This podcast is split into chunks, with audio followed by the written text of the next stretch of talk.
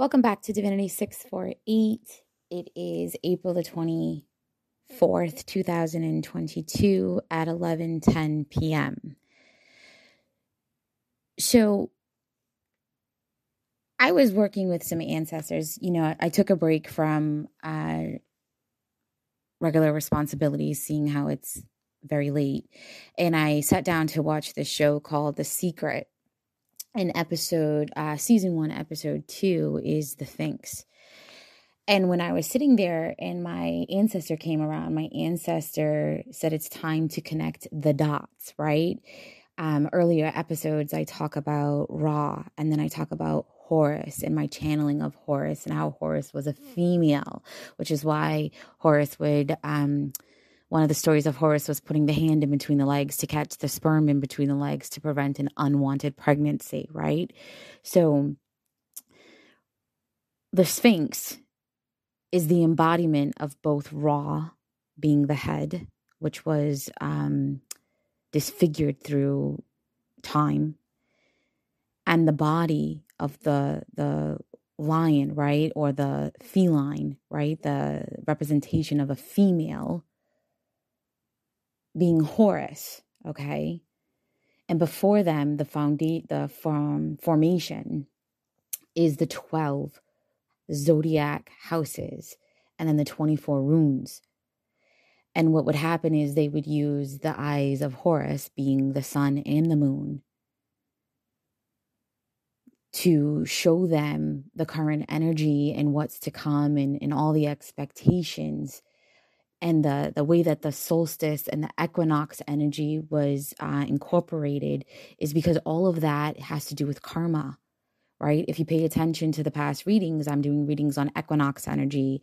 I'm talking about solstice energy, the way that our karmic lessons are impacted by all of this, and how the four uh, primary quarters of the moon impact our karmic cycles. And it gives us um, the energy that we need to transform, to ascend, to be better people, right? To get through our karmic cycles correctly so we don't have to repeat it.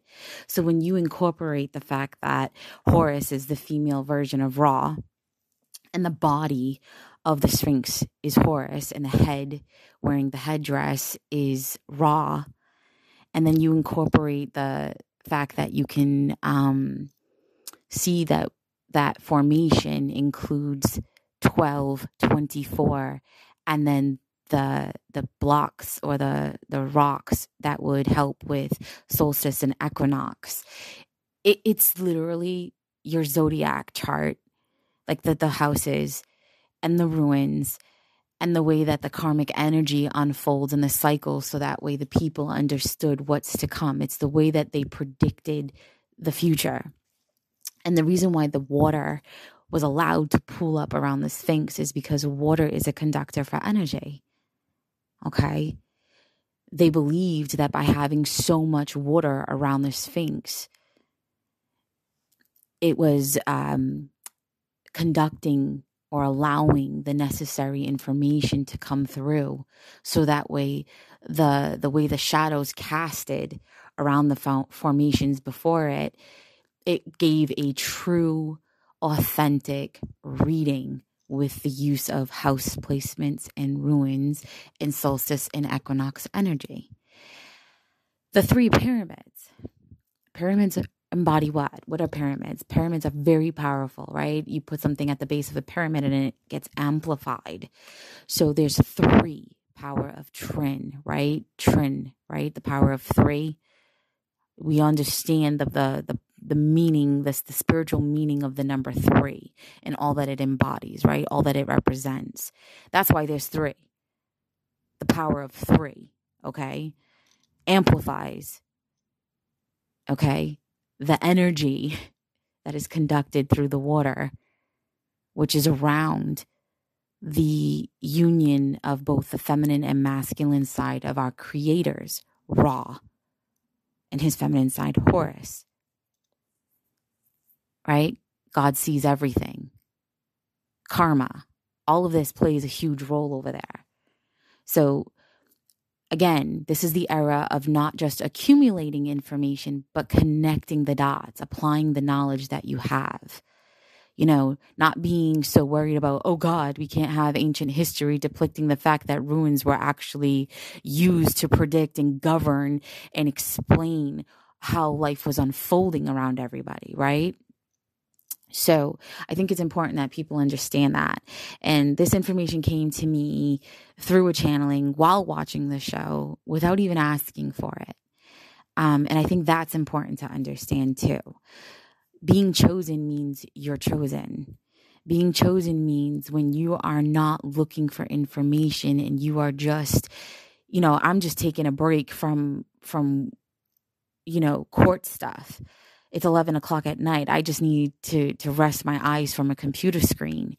And here on the side of me is my ancestor explaining what they're not getting correct in this TV show.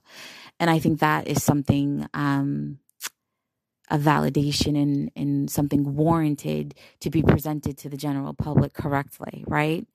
So the Sphinx is genuinely the embodiment of both the masculine side and the feminine side of our creators. Our main creator, Ra and Horus, who sees all during the day and sees all at night, which is why karma always comes back around which is why we say God never sleeps. Apply the knowledge that you have. 12 zodiac houses, 24 runes, solstice, equinox, karma, four quarters of the moon. 648, six minutes, 48 seconds, ending this episode. So, if you want to understand more, um, you could definitely look back at past episodes where I talk about Horus and um, solstice and equinox energy and the way that the four quarters of the moon impact us as far as karmic cycles go. And if you don't do the work during the four quarters of the moon, you're going to deal with the energy on a more um, amplified level, thus being equinox and solstice. Okay. Um, you might want to go check out uh, Empress Lillian Tarot on YouTube. She talks about the runes. She's got several episodes where she talks about the 12 houses and how to use the runes with the houses and the way that it impacts um, the different placements. So, definitely an awesome person to go check out. I know she offers classes too if you need better understandings of the way to apply. Um, the runes with the different houses. Enjoy.